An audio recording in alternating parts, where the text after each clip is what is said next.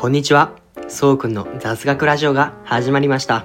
皆さん、夜は眠れていますか？というのもですね、遡ること、昨日の夜。僕はいつも寝る前に一杯の水を飲んで寝るようにしてるんです。しかしですね、その夜はたまたま水を飲む気分じゃなかったんです。そして、マグカップに入れた水をこたつの上に置いたまま、そのこたつの中でゆっくりと眠りについたんですね。そして、僕は寝る時によく夢を見るんですけど、その日の夢が高校生だった時の友達と喧嘩をしているっていう夢だったんですね。まあ、本気の喧嘩なんで、パンチしたり、キックしたり、頭突きをしたり、いろんなことをするわけです。まあ、戦い自体は接戦だったんですけど、僕が相手の体を掴んで膝蹴りをしようとした瞬間、バッシャーン冷たそうなんですよ。こたつの上に置いてあったマグカップの水が僕の顔に思いっきりビシャーってかかってしまって、急に冷水を浴びせられたかのように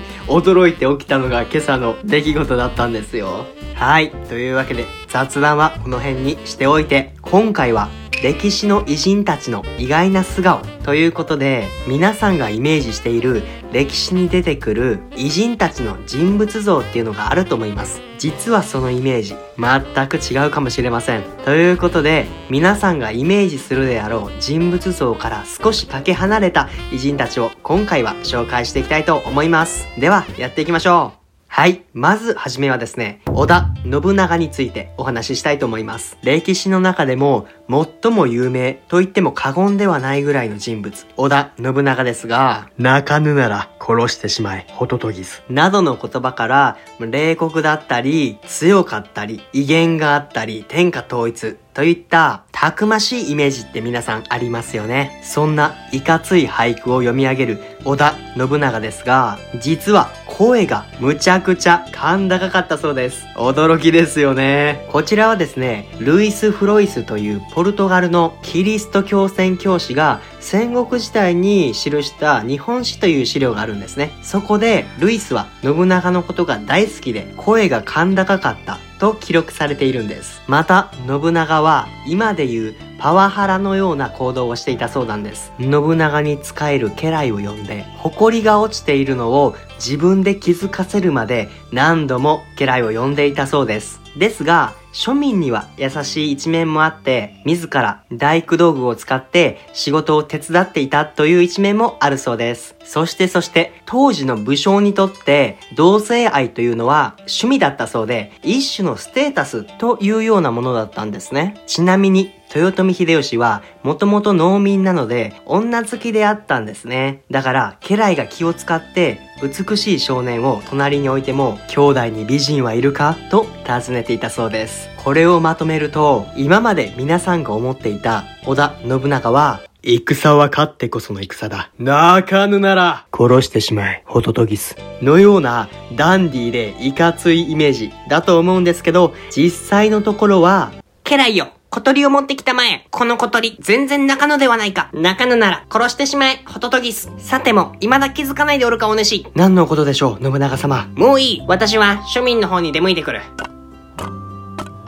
ご苦労ご苦労。そなた、苦労しておるな。私も手伝うぞ。これはこれは信長殿、いつもありがとうございます。大したことでない。それにしてもそなた、いい顔立ちをしとるの。今晩、バーで飲みに行かないか。といった感じらしいんですね。いやー、あの信長が驚きです。ということで、次行きましょう。次の歴史上の人物は、学問の神様と言われている菅原道真さんいますよね。受験シーズンになると、皆さんこぞって道真を祀っている神社に行くと思うんですけど、実は菅原道真は学問の神様なのに試験にギリギリで合格したそうです。遡ること1100年前、法略史と呼ばれる国家試験の中でも一番難しいとされている試験があって、そこで道真はギリギリで合格したと言われているんですね。要するに、勉強ができたから学問の神様になったわけじゃないんです。学問の神様と称えられた背景にはこんな理由があったんです。道真は右大臣の時に無実の罪を着せられ、左遷、つまり自分の地位を低くされたんですね。そしてその後、道真は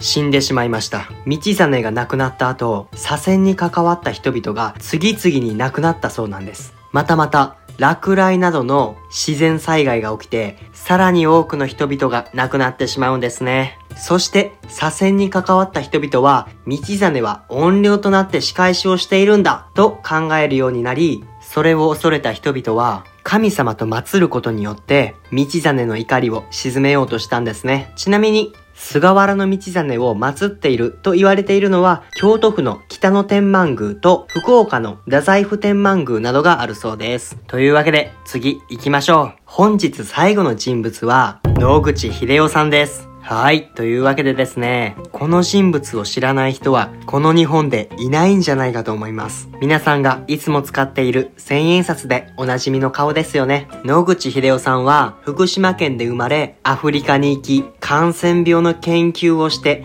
たくさんの命を救った素晴らしいお方なんですけれども、そんな彼、実は借金しまくり男だったんです。残念。始まりは20歳の時、上京して東京に出てくる時に、小学校の恩師である先生から10円をもらうんですね。10円安っって思ったそこのあなた。今の時代の10円と考えてはいけません。遡ること125年前のお話なんです。当時の10円の価値は現在の約20万円だったそうです。そして他の人からもお祝いとして40円、現在の価値でいう80万円を借りたんですけど、なんとそれを2ヶ月で全て使い切ってしまったんですね。その使い道は酒、女、ギャンブル。もう借金のオンパレードですね。しかし、まだまだそんなところでは終わりません。彼は24歳の時に留学するためお金を借りることになったんですが、先ほどの恩師の先生から200円、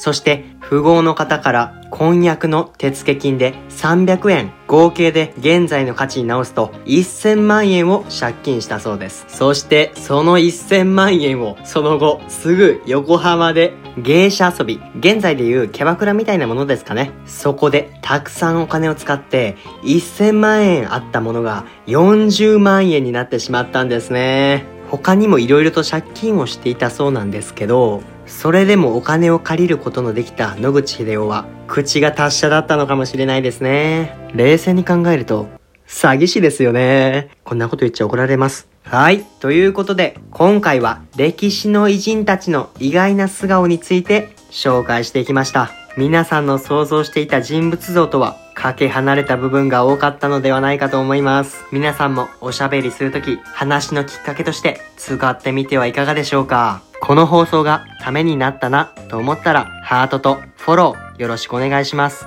というわけで、またね。